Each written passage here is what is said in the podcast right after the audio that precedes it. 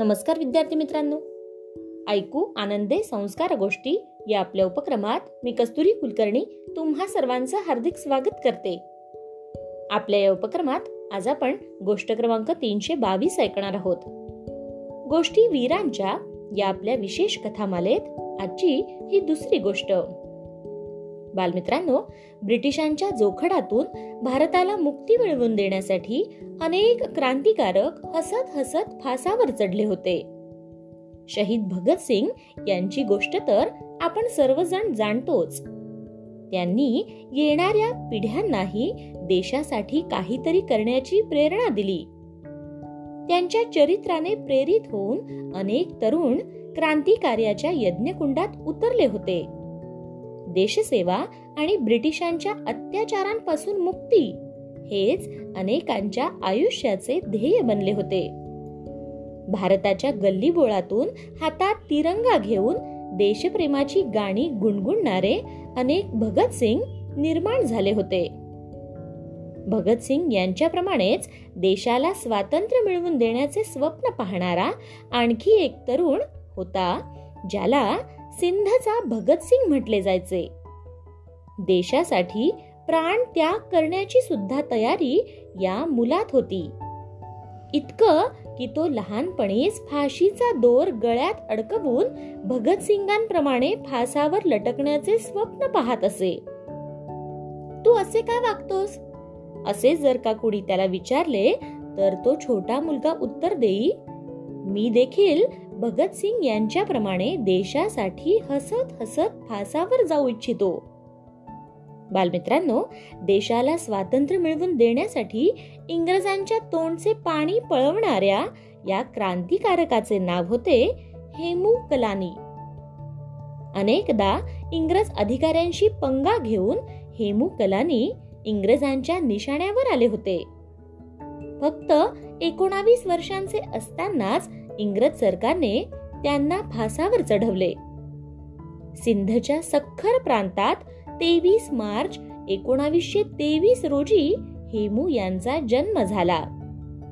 त्यांच्या वडिलांचे नाव पेसुमल आणि आईचे नाव जेठीबाई होते.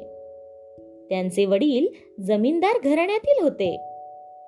त्यांच्याकडे विटा बनवण्याच्या अनेक भट्ट्या होत्या. हेमू कलानींचे संपूर्ण कुटुंबच देशभक्त होते.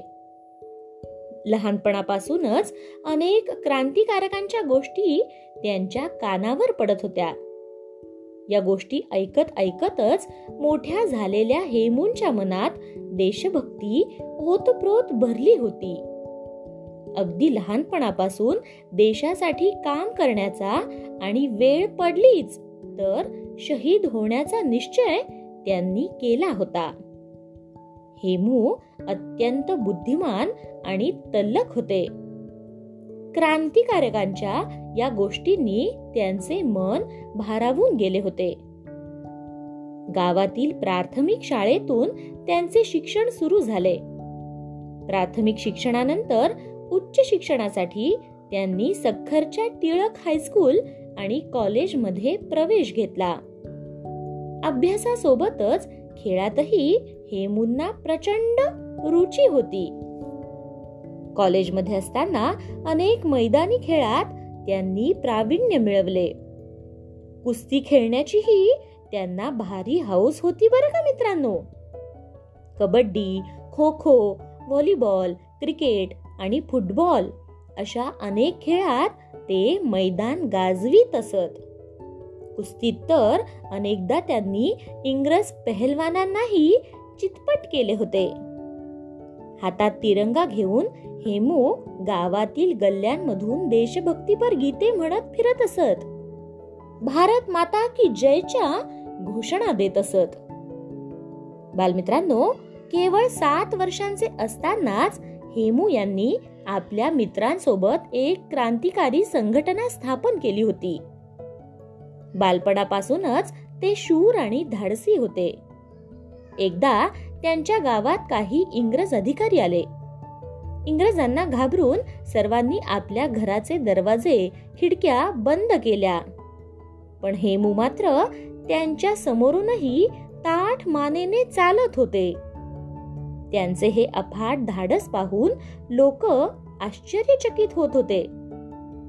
हेमू स्वतः देशभक्तीपर गाणी रचत आणि या गाण्यांमधून त्यांना स्वातंत्र्य लढ्याची प्रेरणा देखील मिळत असे. एकदा हेमूच्या वडिलांना इंग्रज शिपायांनी काही किरकोळ कारणासाठी पकडून नेले. घरी येताच त्यांच्या आईने ही गोष्ट त्यांच्या कानावर घातली. मग त्यांनी काय केलं माहितीये? त्यांनी हातात बंदूक घेतली आणि आपल्या वडिलांना सोडवून आणण्यासाठी बाहेर पडले.